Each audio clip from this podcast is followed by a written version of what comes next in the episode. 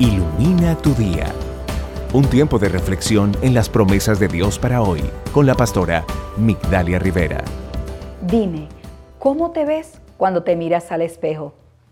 Hay algo no tan solo físico que te define como único y exclusivo, y esa es tu identidad.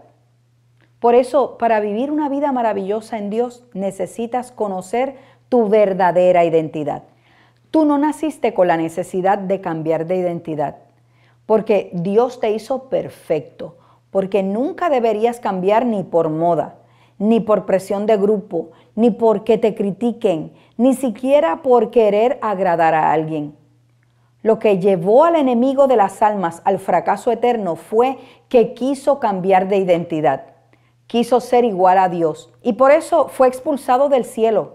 Ahora, este que era un ángel quedó desorientado y desordenado, quedó sin autoridad y sobre todo derrotado. Solo hace falta un desorientado para que alguien le dé órdenes.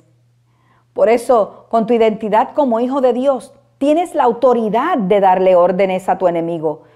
Le puedes decir con confianza que tu identidad es Dios y que tienes autoridad. Y sabes qué? Dale órdenes a tu enemigo y dile, déjame en paz, porque yo no pienso cambiar mi identidad.